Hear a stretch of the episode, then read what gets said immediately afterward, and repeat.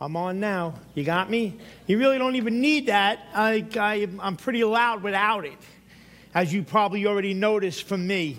Uh, when you're Italian, you learn how to speak loud, yell, point at people. So this morning, I'm not yelling at anybody. I'm not pointing at anybody. I'm not rebuking anybody. I'm loving you. Amen? So be patient with me this morning as we sit here for the next two and a half hours and get into God's Word. Hallelujah. I'm not kidding. Hallelujah. I have a two-part message here, so I'm never probably going to come back after this, so I'm going to get both parts in this morning. Amen? Because uh, as you know, your leader here, Dennis, says he, he invited me here this morning. I may never come back again because I'm about to give you the Word of God. Hallelujah. I'm only kidding. But we're blessed to be here this morning. I have my beautiful wife with me here today. He wasn't, she wasn't here with me the last time. Babe, stand up. Say hello to everybody. You know, on our way here this morning, she said to me, she said, I'm looking over at the car. I said, what's the matter, hon? You don't look, you don't look too happy this morning. She said, you know, I went and got cold cuts yesterday for today. I said, yeah. She goes, and I forgot the provolone. I said, so you're upset over provolone? So in an Italian family, provolone is, means a lot to us, you know, if you don't know about that. And her whole day was ruined this morning because of provolone. So with that being said, I'm blessed to be here this morning. I'm so happy. If I greeted you this morning or hugged you or kissed you, check your wallets, because my past life, you wouldn't still have it if I was here twenty-five years ago. My background real quick is twenty-five years ago, I was a major drug addict. I was lost, bound, dying in drugs. I used to shoot needles in my arms. I went to prison for robbing a bank. So once again, check your pocketbooks if I greeted you this morning. And God somehow or another has seen fit in my life to do something different than I can't even believe what he did, because I have no schooling, I have no college degree other than what I took for Bible college to become an ordained minister. But outside of that, I was lost and bound. I couldn't read right, I couldn't do things right. But somehow God chose the foolish things of this world to dumbfound the wise. And I'm so blessed today because I sit on committees with the governor and the mayor of Connecticut, and I sit and we try to figure out how to beat the epidemic for heroin, how to take out the things in the street that that are out there killing people and taking people out. And I sit on these committees, I look around, and I'm sitting there with the mayor and the governor. I'm like, I can't believe I'm sitting here with these people. They're asking me for advice. It's incredible. I want to let you know this morning, if you're out there and you feel like you're nothing, God thinks you're a something. If you feel like you are in a place in your life where you don't know what you're going through or what your next move is, I'm telling you, God wants to let you know today that he has a purpose and a destiny for your life. Do you believe that this morning? Well, then when you get, give God a hand, give God a hand. It's not about me.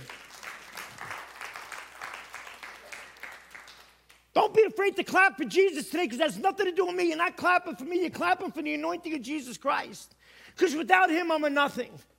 I'm just somebody who knows something about God, because God came and delivered my life from the worst of the worst of the worst. And in those twenty-five years of my misery, I would say to my wife, honey, why do you stay with me all these years? And she said to me, hon, I'm waiting for the real you to come back. You know, there's people in our life sometimes that we look at and we, we surround ourselves around, and we feel like there's no hope. Somehow or another, I would ask you today to look in people's lives that how Jesus would look at them and see the good and not the bad. Look at the cup half full and not half empty. And I think as Christians in this world today, in the church, in the body of Christ, is how we're going to reach the lost and bound and hurting, is loving them when nobody else does. Letting them know that God came for the sick and he didn't come for the well. That he came for the one that was lost, bound, and dying. It might not be addiction. It could be in anything in your life that people might be going through, in your family members, your nephews, your nieces, your uncles, your, your mothers, your fathers. And just know that God has a purpose and plan this morning, amen? That's not my message, but that's just the introduction of what God wanted me to say this morning to each and every one of you. So now we're going to get into the two-hour part. Hallelujah. twenty-six pages. No, I'm only kidding.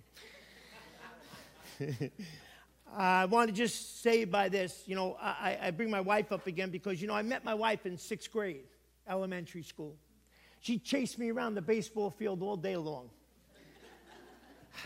And you know, when I got into my mess and when I went to prison and uh, I went through some stuff in my life, you know, I remember being in jail, and when I got out, it was like a movie.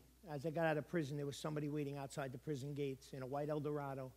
And my wife said, who's that? I said, don't worry about it. But for the whole time I was in prison, I was telling my wife, hey, listen, I'm never doing this again. I mean, I had money buried in the backyard from the bank robbery, you know, and all the whole deal, you know, the whole bad things in life. And, and when I walked out of the prison cell and I walked out into the street, it was like a movie. There was a guy sitting out there with a white Eldorado, and he turned around, and, and I said to my wife, hold on a second, let me get in the car. And the guy met me. He met me there to give me two ounces of cocaine and five thousand dollars cash to get my life started all over again. That was my start all over again. Only to find out that two months later, I did all the cocaine, spent all the money, and the mafia was looking for me. Is anybody in the mafia here this morning? I don't know if they're still looking for me. But my name's not Gary DeRosa, it's Johnny Bajoni. No, I'm only kidding. So anyway, as, as this took place, I was remember being high one day in my room, and my wife had a knock at the door. And at the knock at the door, there was a gentleman. And he said to my wife, Carol, he says, hon, listen, we will never hurt you or the kids, but we want to let you know if you wake up one morning and there's a shoebox in front of your door, don't open it. It's probably going to be your husband. I lived my life in fear of, uh, into the world's terms, and lived my life in a place where I thought that I, I, I couldn't get back together. And I entered a program called Teen Challenge in nineteen ninety-three. And I met Jesus Christ, my Lord and Savior. And for the last twenty-five years of my life, I've been preaching the gospel of Jesus Christ with hope, purpose, and destiny, because there's no fear when you have Jesus in your life. Amen. Give God a hand this morning. And this morning's word has to do with what I want to talk about. The reason why today I am where I am today and establishing the things that we try to establish in our lives is because I learned how to dress up. That's the title of the message. Do we have it up there? Don't need it. We titled the message, Dress Up This Morning. There you go. Come on, somebody say Jesus. She's good. Somebody give the sound booth a hand this morning. Come on. Dana's been on me all week. That's Dana, right? She's been on me all week. Two we, we, we made this thing two months ago. She's been calling me every other week. Pastor, we need your scriptures. Pastor, we need your title. Pastor, we... she is the spirit of excellence. Amen? I'm so blessed. Where's, where's Dennis? Dennis, you got... I'm taking her today when I leave. Dana, it's the red Chevy Cobalt. My wife's got the whole back seat ready for you. Amen? Your pocketbook's already in there.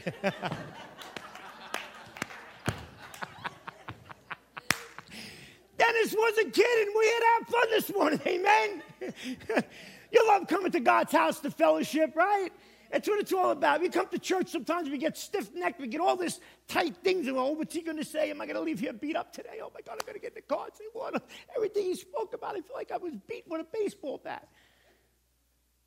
Church is not a church to come to, but other than to be encouraged, uplifted, and loved. You walk out of service in the morning, you get in the car, and you feel like you've been beaten and battered, and you went to the wrong service. God is a God of love and encouragement, and a God of hope and destiny. My whole life, I've sat in some churches, and I, and I would leave and say, wow, did he speak to me today? But, man, I got home, and I was depressed. I was oppressed. The whole week, I started thinking about all the things that I should be doing right and everything that I was doing wrong. The wrong somehow outweighed the right. And if you look at things that way in life, it always will be. Because this flesh stinks. It is what it is. It has desires that sometimes we don't even know where it comes from. It's the sin in our lives that we were created in. So this morning, I, I, I titled this message, Dress Up. And it's really, I'm talking about the armor of God. And I want to share with you this morning this principle. If I ask this morning, and don't raise your hands, because I don't want anybody to raise their hands, because I don't want anybody to put on the spot, that how many people woke up this morning and when they got dressed, put the armor of God on? I would say probably ninety percent would say no. We read the scripture. We understand the scripture. We understand what God asks us to do, but somehow or another, we don't do it. It's just a simple thing. It's not that you, you're wrong or you're in sin or you're going to go to, you know, it has nothing to do with that. This morning's message is to help build you up for the times and places in your life where God wants to let you know that if you dress up and you put on your armor in the morning, then I'm telling you, your life will change. The enemy will have no dominion over your life. The things in your life that you're going through will be taken over by the power and the anointing of Jesus Christ. Because you dress up with the peace, the truth, and, and the buckle of truth, and all the things that the armor asks us to do. And this is what we have this morning. There's two worlds we operate in. The physical world, the world we, the world we live in, the world we see, and the world we know. Then there's an invisible world, the world that we cannot see, that resides within the spiritual realm and in heavenly places. The Bible says this, for we do not wrestle against flesh and blood, but against principalities, against powers, against rulers of darkness of this age, against spiritual hosts of wickedness in heavenly places. It talks about the heavenly places. We look at things in the natural today, and we believe like, oh, my God, my bills are too much. Oh, my God, my wife's aggravating me this week. I didn't just say that, but she aggravates me every week. No, I'm only kidding. But it is what it is. There's truth in that. There comes a time in our life where we look at things in the natural. Meanwhile, in the heavenly places, God's got everything in order. We focus on the things in the natural instead of focusing on the things in the heavenly places. You know, Paul speaks about it the best. He, spe- he has a special language that he used throughout this book of Ephesians. Ephesians chapter one, verse three says, who has blessed us with every spiritual blessing in the heavenly places. Chapter one, verse twenty says, when he raised him from the dead and seated him at the right hand of the Father, he seated him in heavenly places. Chapter two, verse six, and raised up together and made us to made us sit together in heavenly places in Christ Jesus. Do you know that when Jesus Christ comes into your life, he sits you in heavenly places? He sits you in heavenly places. He doesn't sit you in the muck and mire. He doesn't sit you in oppression. He sits you in heavenly places. And let me tell you something. Heavenly places is, is where spiritual warfare takes place.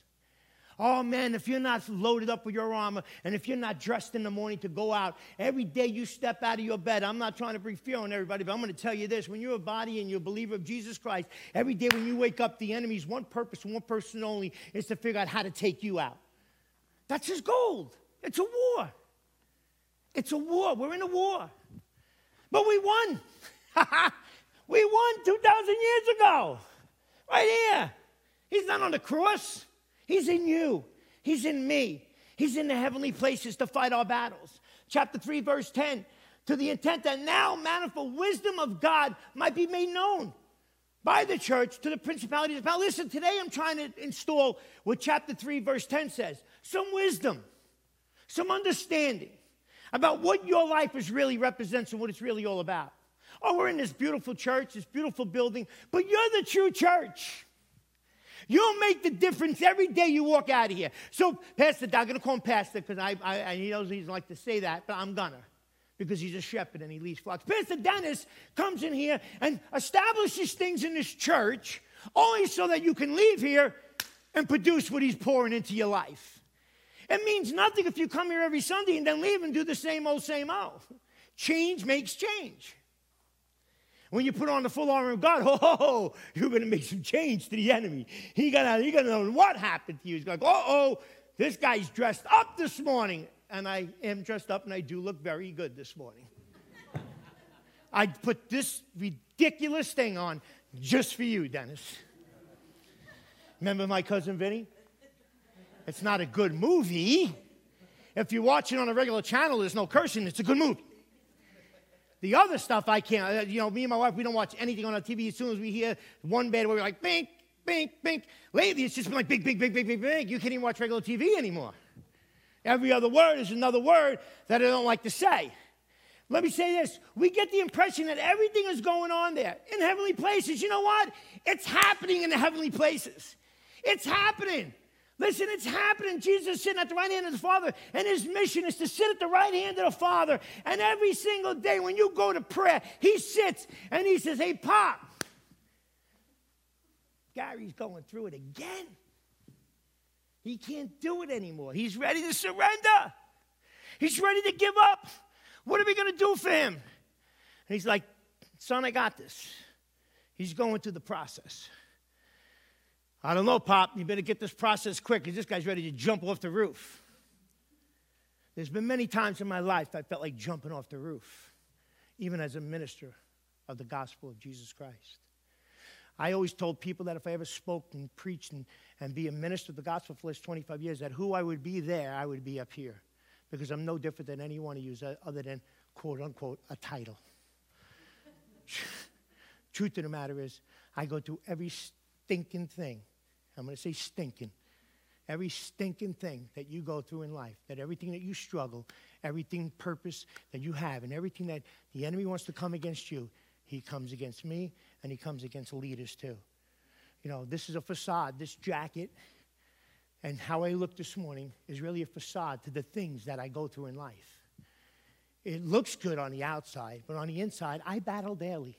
Paul said, I fight daily, right? He said it. Here's a man who people healed in the shadow. He did major miracles for us, but every day he said, I fight. You know, and it's not a fight to worry. I'm not telling the church this morning, be like, oh my God, I got to get up this morning. Pastor Gary said, we got to fight today. My wife was fighting over provolone.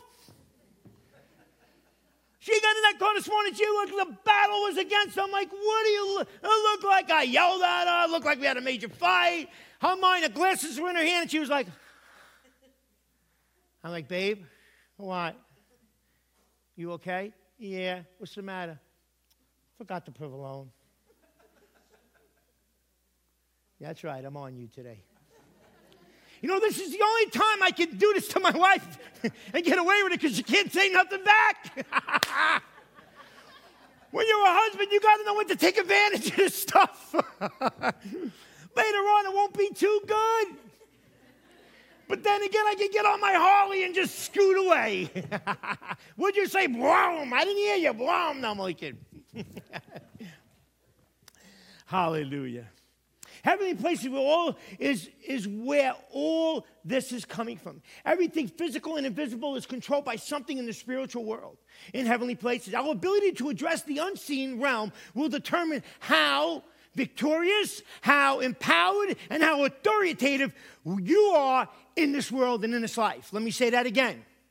Our ability to address the unseen realm will determine how victorious, how empowered, how authoritative you are in this world and in this life. It's not about the things we see. It's about the things we don't see. You know, Job probably couldn't figure out what the heck is going on. I serve my Father. I serve God. I'm faithful. And he's t- every day there's something else happening in my life. And somehow or another, the devil went to God and said, Give me your, give me your servant, Job. Let me tell you something. For years, I think, I'm praying that God would tell the enemy, no, you can't have him anymore. Because every day, I feel like God is saying, the devil's going to Jesus and saying, can I have your servant, Gary? And I'm like, the other morning, I woke up and said, God, stop giving me to him. I need the promise. But God wants to do something in me and through me. And knowing that I have the armor of God and I'm protected by anything, because God will never let any hurt, harm, or danger come to you when you dress up in him. That's who he's all about. We're in a battle, a spiritual warfare. Your resources come from the armor of God that is given to us, the church, by God, to equip us to live in this world with authority. You have authority. Just think about this. You wake up this morning, we all come to church, and nobody puts clothes on. Uh-huh. You wouldn't be looking at me right now too good. My belly, yeah, you know, I'm only kidding. But the truth of the matter is, think about that for one second in the natural. And I want you to really think about that. You woke up this morning and nobody decided to put clothes on. You got in your car and you went to church. The people in the store would be like, oh, my God, what's, what's this? Oh, my God. They would be startled by you walking around undressed. Same thing in the spiritual realm. The devil is startled when you put on the full armor of God. When you put on the full armor of God and you walk out your house in the morning, the devil is like, uh-oh, I don't want nothing to do with Gary. I don't want nothing to do with, I don't want nothing to do with Dennis. I don't want nothing to do with Oasis. Look at them. They're dressed up. They get, he gets taken back. But when we're undressed in the spiritual realm, when we're undressed in the armor of God, listen, I want to let you know that you are just nothing but a plate ready for the devil to eat upon. The Bible says specifically, put on the full armor of God. It doesn't say once. A, it doesn't say every other day, once a month. It says every day, put on the full armor of God. I'm trying to teach you here something this morning, people, because, you know, I've been preaching this message in churches, and, and I get opportunities. You know, I have a church in Bristol, but I'm an evangelist by heart. I had an opportunity to speak in Long Island this week to one thousand people in a bar, in a bar.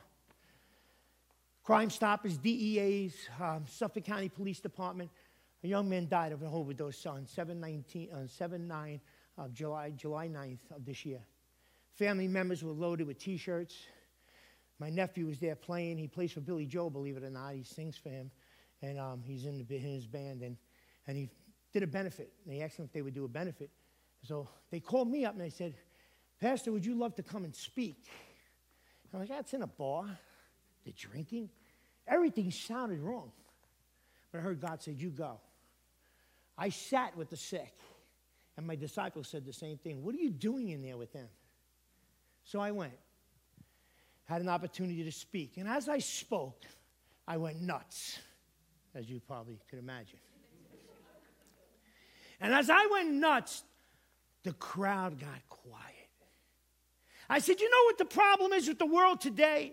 Is that we pray for the war, we pray for the soldiers, we pray for the veterans, but there's a war right here going on with heroin and everything else, but we don't pray for that. So we're here today in a club. We're in a bar. I'm a pastor from Connecticut that has come out here to do what? The only thing I can do for you here tonight is pray. They all had their drinks in their hands. They're like, oh, my God, this guy's going to pray right now. You know, I seen the one lady put the drink down. She got in a prayer mode, you know. I got done praying. I looked. She picked the drink back up. Honey! Missed the whole thing. But for that one moment, I had the claim and the power and the anointing to pour Jesus over that whole place. And I said, for every life in here, I claim the blood of Jesus over your lives. Man, it was like you could have dropped a, a, a thing. You, it, it, the sound was like incredible. It was so quiet. It was scary. And after I got done saying that, man, I got off the stage and I went up to my wife and I said, you know what, hon, how to go? She says, oh, I don't know. She goes, like you always do. She said, I don't know what you're going to say. Because she kept saying to me, what are you going to say tonight? I said, I don't know, whatever God tells me to say. I had nothing written down. I just knew I was going to wing it. And I go, okay, I winged it, all right. I was yelling at Crime Stoppers. I was yelling at Suffolk County. I was yelling at everybody that's doing heroin. I was yelling at everybody, but loving them in the same sense for Jesus. I believe today we show who we are in Christ when we put on the full armor of God, when we exemplify truth, peace, and righteousness. When somebody looks at you and says, oh, man, this man, there's something different about him. When you walk out and something's going wrong in your life and you step out and everything just parts, all your problems, all your worries, all your oppression, all your depression, everything parts because you woke up and the first thing you did when you got out of bed and you put your foot down, you said, Lord, as you put your pants on, you dressed yourself. When you put your shoes on, you dressed yourself. You know, I conditioned myself that every morning when I wake up, the first thing I do, I don't even know how I do this, and this is incredible. And, and I'm not bragging, but I, I got to tell you something. I don't know how I do this. As soon as my eye is open, my wife will tell you, the first thing I say is, good morning, Dad. I don't, my first breath. My eyes open, and I'm like, good morning, Dad. I don't know how that happens. I don't try to think about doing it. I don't try to make it happen. It's just every morning I wake up and the first thing. And then my next thing is when I get off my bed and put my feet down is I don't ask for anything. Here's my next prayer. Lord, what can I do for you today? What can I do for you today? I don't want nothing. Oh, do I need help? Oh, absolutely. Do I need prayer for my children? Absolutely. Do I need prayer for my finances? Absolutely. But the first thing I say to God is, it's not about me. What can I do for you? You know, people, when you make God, and you want to be a soldier in the army of God, and you want to put on this full armor today, and you want to wake up in the morning and say, Lord, what can I do for you? I'm telling you, your finances will be there, your health will be there, your wealth will be there, your prosperity will be there, your purpose and your destiny God will give to you, your calling will excel, and everything in your life that you might think is a problem now will just dissipate and be gone. Because you stepped into the anointing of the Holy Spirit. The Holy Spirit is where everything rides. It's in, the, it's, in, it's in the heavenly places. Living in spiritual victory is what God has called the church to do. God has, gets the armor, but he doesn't put it on us. He instructs us to put on the full armor of God. He gives it, but he doesn't force you to use it. I thought you loved God. Ha, free will is incredible. Sometimes I wish you had me like a puppet because I'd rather not do the things I do. Sometimes free will gets me in trouble. Does anybody ever get in trouble with your own free will? Thank you. I don't feel alone in here today. I feel very good because free will sometimes gets me in trouble. It really, really does. I like with the provolone when I go home today, I'm in trouble. So to hear or read about the full armor of God really means nothing if we don't use it. I got an illustration there. It's like a doctor handing you medicine, but until you must take it, you will not benefit from it. You know, I have high blood pressure. I wonder why. So the doctor kept upping it, and I kept not taking it. So every week I go back, he goes, wow, blood pressure's still up there. I'm like, really? Let me up it again. I'm like, I'm not taking this because I didn't even take the last few. I take this, who knows what's going to happen. He thinks I'll keep going up. I haven't even taken it, so I'm still here, you know. That's past drug addict thinking. You know, you know that if anything too much could take you to another place. So I, I, I get the medication, and I don't take it. But somehow or another, I wake up in the morning, I got a headache. I got a headache at night. I start reading about it. My blood pressure gives you a headache, gives you strokes. I'm like, ooh, I think I better take the medication. Especially me. I'll give you right here. Two seconds later, I'm on the floor, and you guys are calling the, the emergency room for me. Call nine one one. I think I'm going down. But the truth of the matter is there's truth in that. Right? Think about it. There's things in our lives that, that help the physical body that sometimes we ignore. Same thing in the spiritual. If you don't put on a full armor, you got no protection. You're walking around, like I said, with nothing on. People looking and understanding that you're no different than the next person. When you put on the full armor of God, you separate yourself from the world.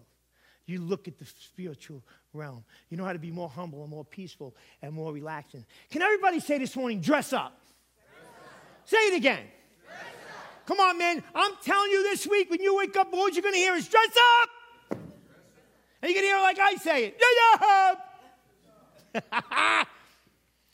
Second thing we learn. I got twenty more after this. Second thing we learn. Paul divides the armor into two categories of three. Introduced by two different verbs. One he uses the verb to be. The other one he uses the verb to take. Relates to the state you should always be in. Take relates to what you use and as you need in basis. Illustration number two I have here. It's like a baseball player. He has on his uniform for the whole game because that's the state he's in. The New York, I'm not mentioning anything about the Red Sox, so forget about that right now. I'm going Yankees and Mets, because that's, I'm from New York. Hallelujah, Jesus. If anybody gets up and walks out, somebody block the door. Where's the big guy? Ramon, go over there, block that door right now. It's like a baseball player. You don't wear the New York Yankee outfit and join and go to the Boston Red Sox and get on that team and go on the field and play shortstops with a Yankee outfit on. First of all, you'll get killed. And number two, it just doesn't fit.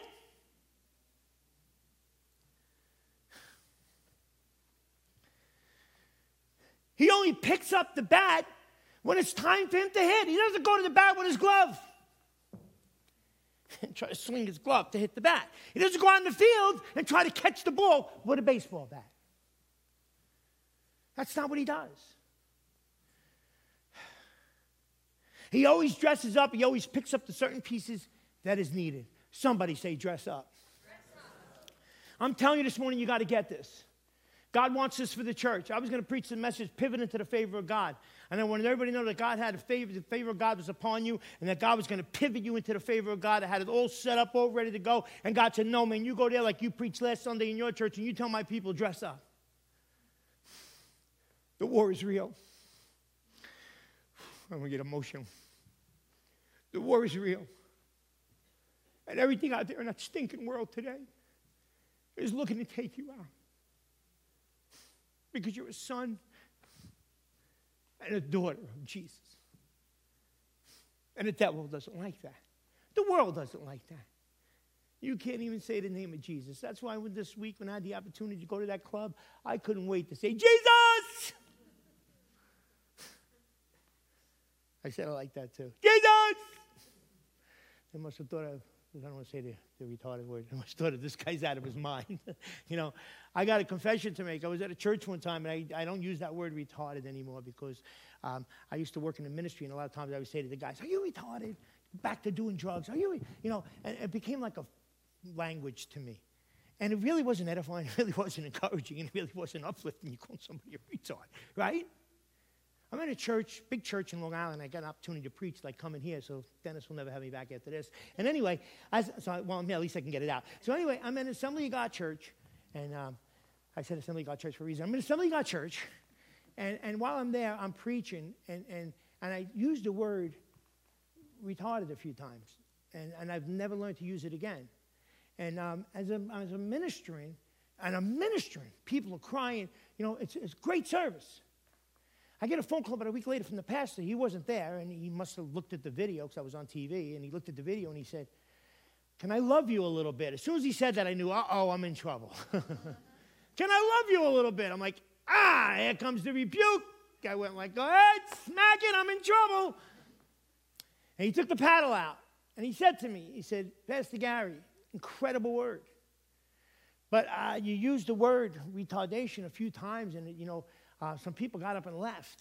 I thought, I seen them get up and leave, and I thought it was, they had to go somewhere. Thank God nobody's left yet. Ramon, get the door. So anyway, as I'm saying this for a reason. So anyway, as I, as I got done, as he told me all of this, I, he comes to tell me at the end of the whole rebuke, we just started a mentally challenged kids group in our church. And I'm yelling out the word retarded. People got offended. And so they should have. So what do I mean by that? There's lessons to be learned. You know, you never arrive. You know, you always make mistakes, even as the body of Christ. So what did I do when he, when he embraced me with that? Did I push it away or did I embrace it? I embraced it.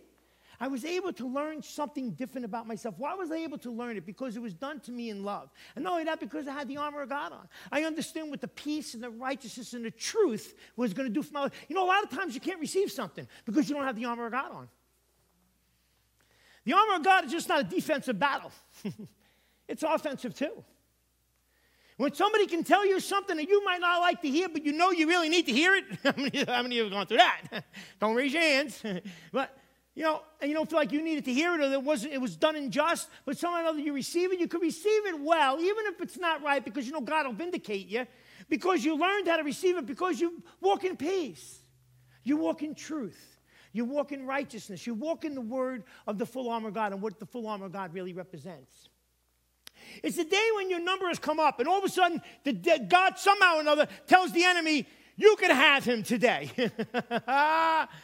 Those days are coming. They come to me.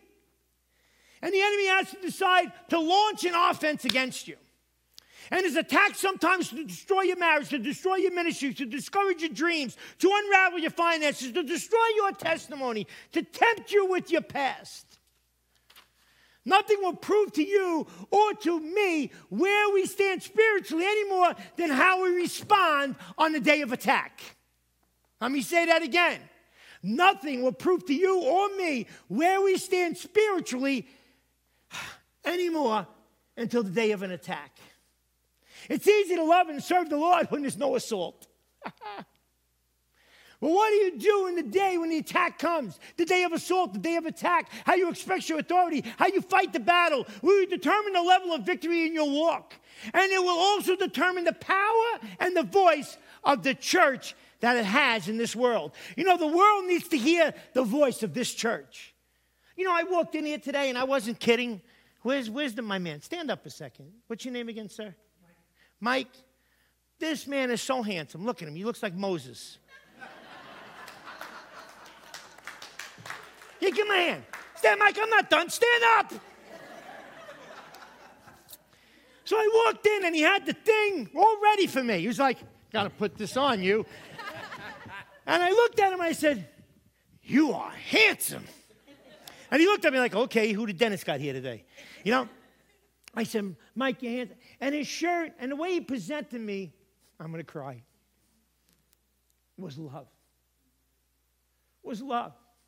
There was a peace, there was a truth, there was a righteousness all over him that I seen as a glow.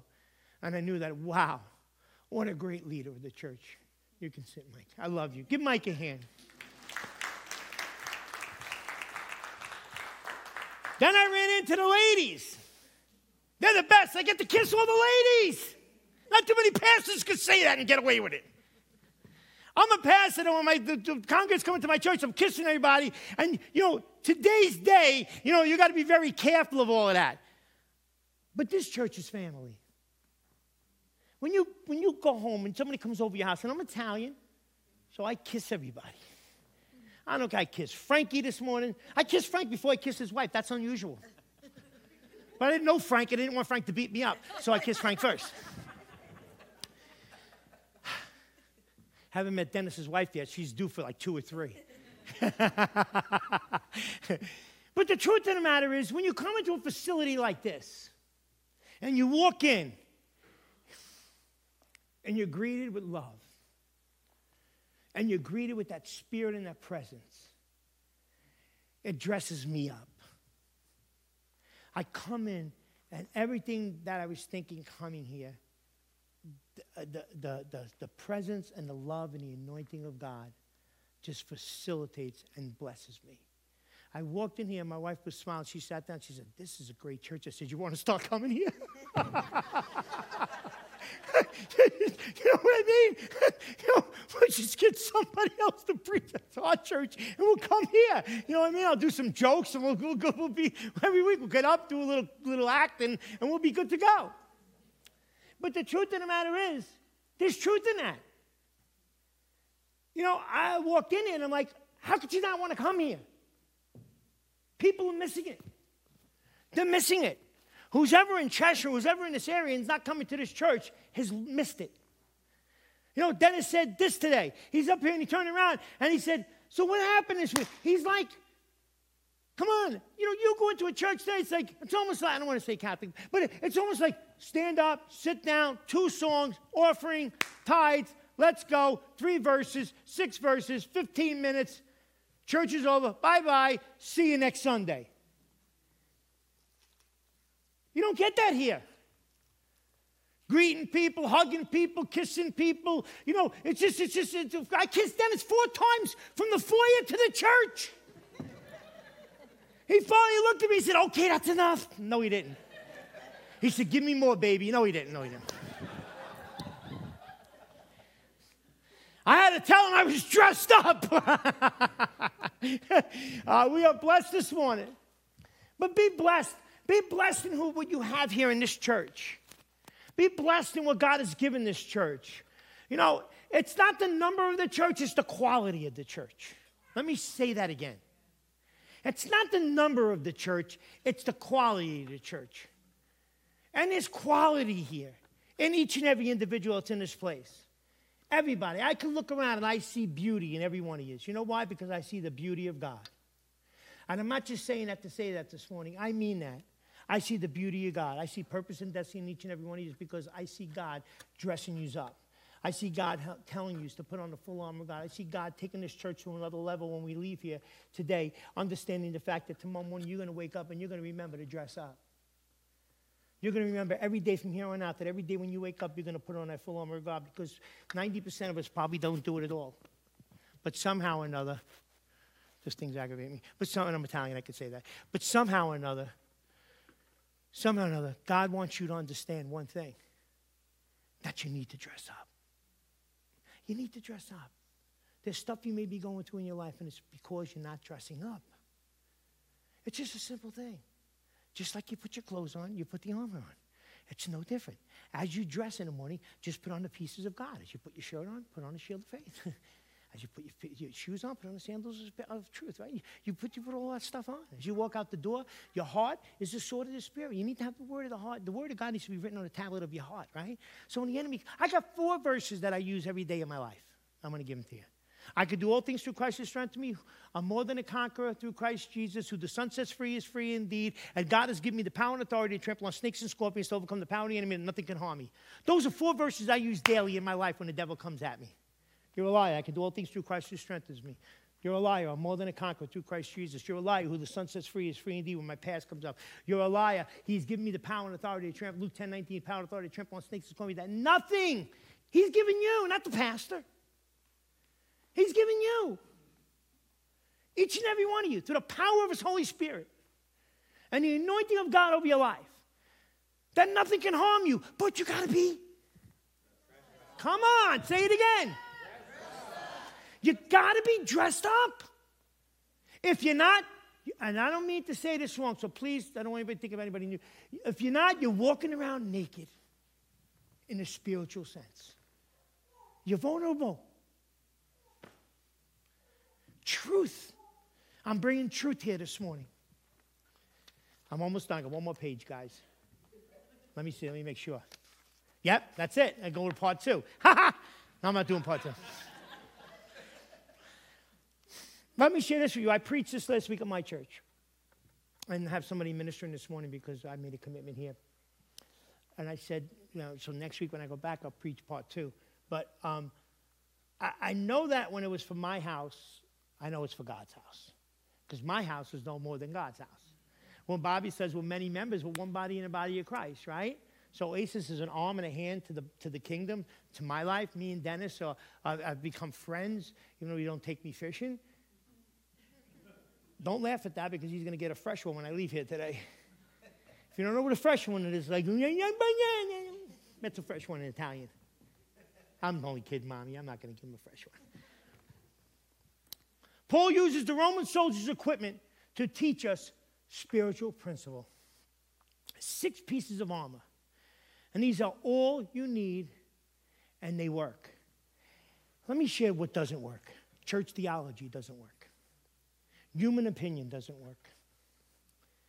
Human philosophy doesn't work. Human perspective doesn't work. Positive thinking doesn't work. These six pieces of the armor of God don't need to be dipped into something that sounds sweet. Ah, that has no power or authority or used on the day of the attack. It's the day you want something that works. Last illustration. It's like a candy apple. An apple has a lot of nutritional value in it. A lot. A lot. But we're told when we eat an apple dipped in liquid sugar, the liquid sugar cancels out all the nutritional value that the apple was designed to have. When you begin to try to figure out how things are done, when you begin to try to put sweetness around your life without the Holy Spirit, without the armor of God, I'm telling you, you lose all the power and the nutrition of God's word in your life. You need to be covered in Jesus. You need to be covered in God's word. You need to be covered in the truth. You need to be covered in the righteousness. You need to be covered in the peace. You need to be covered in the shield of faith. You need to be covered in the helmet of salvation. Why the helmet of salvation? Why? Because it protects the battle of the mind. The Bible says the, the enemy comes, the battle is of the mind. There's time and time again in my life that this stinking thinking, I like to decapitate my head. I really wouldn't want to do that. But anyway, I would like to just, because this, sometimes this mind takes me to a place that I say, how am I even thinking that? You know, I had a pastor friend of mine. We were sitting at a, a Times Square Church one time, Dennis, in, in, in New York City. I don't know if you know David Wilkerson. Times Square Church, big church in, in New York City. And he, he was sitting there, and out of nowhere, nowhere, he starts to cry. twenty-five years in ministry. I hit him. I go, what's the matter? He goes, I'm here praising God, worshiping. And the most perverted thought just went through my mind. That's his past. Somehow or another, somehow or another, the devil's not a respecter of person. He's going to get you right when you think everything's good. He's going to all of a sudden pop something in because somehow or another, that man of God forgot to put on his helmet of salvation. I will not leave my house in the morning without the full armor of God. And I've been doing this for years. Oh, don't get me wrong. There's a lot of times I feel like the armor doesn't work. I'm going to be real with you. You're going to wake up tomorrow morning, you're going to dress up, and through the end of the day, you're going to like, I don't know. It didn't seem any different than yesterday. But you dressed up. The more you do what God's word asks us to do, the more God's going to give to you. The helmet of salvation, the sword of the Spirit, which is God's word. I'm going to end with that. I'm blessed to be here this morning to tell each and every one of you. You usually end at eleven thirty. Is that usually the time you guys end? Huh? Whenever? Okay, part two. They're, my church is glad I'm not there today, because somehow or another, I'm like, a, I, I go for I start with my message, and in the middle of all my writing and the things that I study, I'm like over here somewhere, and like I come all the way back again, and I'm like, okay, where was I? And then it's like forty-five minutes later, so one of my congregants sent to me the other day, Pastor, I think you're speaking a little bit too long. I said, then I think you're in the wrong place. Huh? Huh? Go to Oasis.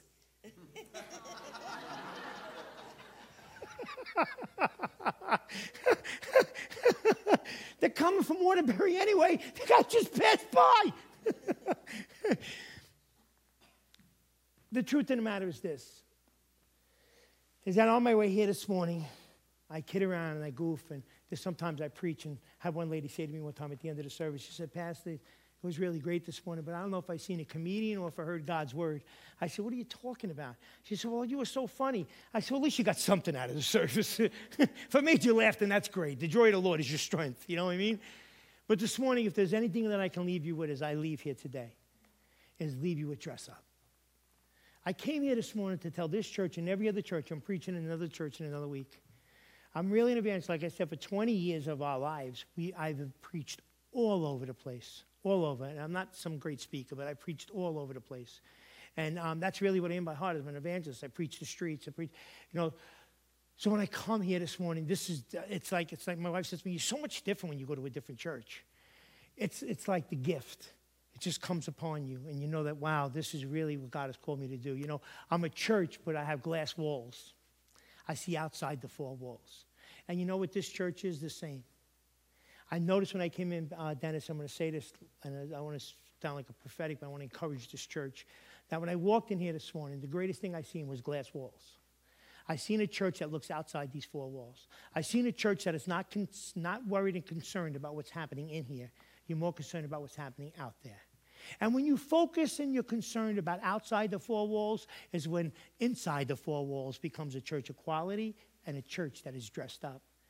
And the more you dress up and the more you become situated in where God has this body of Christ, the more God is going to facilitate the people that need to be here and the people that God is going to drive here. Why? Because there's a purpose and a plan for this church, for you, Pastor Dennis, for everybody that's sitting here, from the children's church leaders to people that are in this church, to the mics and everybody else that serves.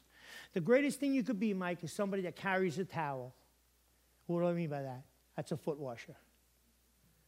The greatest gift is to carry a towel. Greatest thing about Jesus is he carried the towel. He wants to wash feet. The greatest thing about our ministry, our ministry, I never say I. It's always me, we. Once you say I, you're in trouble. The greatest thing about our ministry is that we just want to wash feet. Next August twenty-seventh, we're doing a uh, Rock the Block, I call it, out in Brackett Park in Bristol, Connecticut, where we're giving away two hundred backpacks. Feeding three hundred people, bicycle giveaways. You know, that's what we do in our church. We, we do what you guys do. You know, I seen this morning, you didn't even take an offering. I don't know how you work that. I don't know what you do here. I don't know if you give at the end or how you put a basket, people give it, they go. I don't know this, the scenario of what happens here. But you know, you know what that represents? Faith. Represents faith. It represents faith. You know what else that represents? Quality. And you might say, well, Pastor, that sounds like worldly words. Oh, no. Oh, no. Oh, no. There's quality in the body of Christ. I'm sorry if people are always making Christians to be the down here and pa- pa- uh, uh, pa- paupers. And my, my father is the King of Kings. He owns a cattle on a thousand hills. He owns everything that we have. He's a God of quality. He's the best of the best of the best. You can't get any better than Jesus. Ah! Oh, he doesn't like to be lifted up like that, but I'm never going to keep bring him down. I'm going to put him on a pedestal because that's where he belongs. He don't belong on the cross. He belongs at the right hand of the Father. And you know what happened when Stephen was being stoned? For the first time in the Bible you read, as Stephen was being stoned, it said that Jesus stood the only time in the Bible, it says that the cloud skies opened, and he looked up, and Stephen seen Jesus stand, and he applauded Stephen for being who you are. So this morning, I want you to recognize that your Father in heaven And the Son of Jesus is standing over this church because of the call and the purpose over your lives. And He wants you to know, please don't forget to dress up. This morning, I'm not even going to do an altar call. I don't know if you do that. I don't know what anybody does. But I'm just going to ask you to stand. Dennis, you want to close the service? Okay.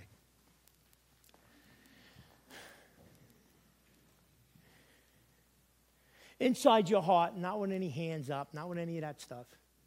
Inside your heart, if you feel like anything that I hit on this morning touched your life and has encouraged you, if you feel like you've gotten beaten up this morning, then please forgive me, because that's not what this word was meant to do, and the devil's a liar. This morning, this word was only to encourage, uplift, and love you, and help you to identify the things in your life that you need to conquer the things in this world that every single day wants to take you out. We don't live in fear.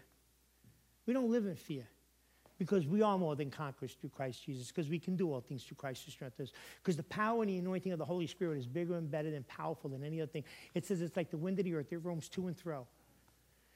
And I want to let you know this morning that God wants to let you know that He would look down upon His church and He would say, well done, thy good and faithful servants. For humbling and understanding the fact that when I said, how many of us put on the armor of God? And inside us, we were like, uh-oh, I don't, uh-oh, I don't. And it's not a place to say, uh-oh, I don't. It's a place to say, God, help me to do so. That's not the uh-ohs. We're not uh-oh Christians. God's grace is sufficient. He did it all on the cross for us. Your steps are all ordered by God. But let them be ordered by God with the armor on. Let the armor of God help you to perceive the things in life that, you, that wants to come against you daily. Uh, Dennis, can you come up here for a minute? I just want to just want to just pray something over you real quick. I just want to pray over this church. I, I, I look out this morning, and I got to keep saying it. There's something, and I'm not... I don't know what anybody believes. I'm not trying to get prophetic here or anything like that, but there's something about the break in this house. And it's supposed to, it's going to be awesome. I, I'm not just one of these guys that's coming in and telling, oh, this guy's out of his mind. I'm not one of these super spiritual guys. I'm really not. But I, I, when I feel something in my heart and in my spirit, I just know that when I look around, there's something about to happen in this church that's going to rock your world. I don't even know what it is or what's going on. I don't know anything that's happening. I don't know if anything is happening. I don't know if there's something in, in the midst of something or whatever. But I'm just letting you know that after this message today, and, and when you begin to dress up, that this church is going to take a whole new meaning. It's going to take a whole new depth. There's going to be a whole new security. There's going to be a whole new, there's going to be a whole new sanctification. There's going to be a whole new strength. And so when you walk through these doors, you're not going to come in as soldiers. You're going to come in as warriors. Let me say that again. You're not coming in as soldiers anymore. You're coming in as warriors. Warriors for Christ. Somebody that wants to go to battle and fight. Somebody that's ready and armed and let's say, come on, baby, bring it on. I'll give you two black eyes and a fat lip. Right? That's what you are this morning. You're warriors. You're not soldiers. Forget soldiers. Soldiers, you're past that. God wants to take you to the level of warriors. And this morning, that's what God wants to do. And I just want to pray this morning. Father, we thank you for this church. We thank you, Father God, for this man that you put over this house. We thank you, Father God, that he's allowed me to come in and speak, this knucklehead, this man of God that you've called twenty-five years ago out of the worst lifestyle of the world, but brought me to a place for twenty-five years to serve and understand the biblical principles of what you want in our lives.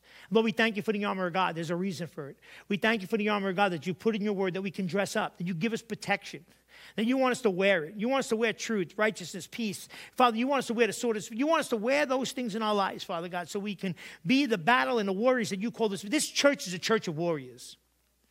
And Father, it starts with the general. And, Father, I know sometimes we don't like to put people and, and put a, a, a perspective on, on, on leadership and this, that, and the other thing. But, Father, I thank you for this general. I'm going to say it. I thank you for this general. I thank you for this man of God that you called the heart of love.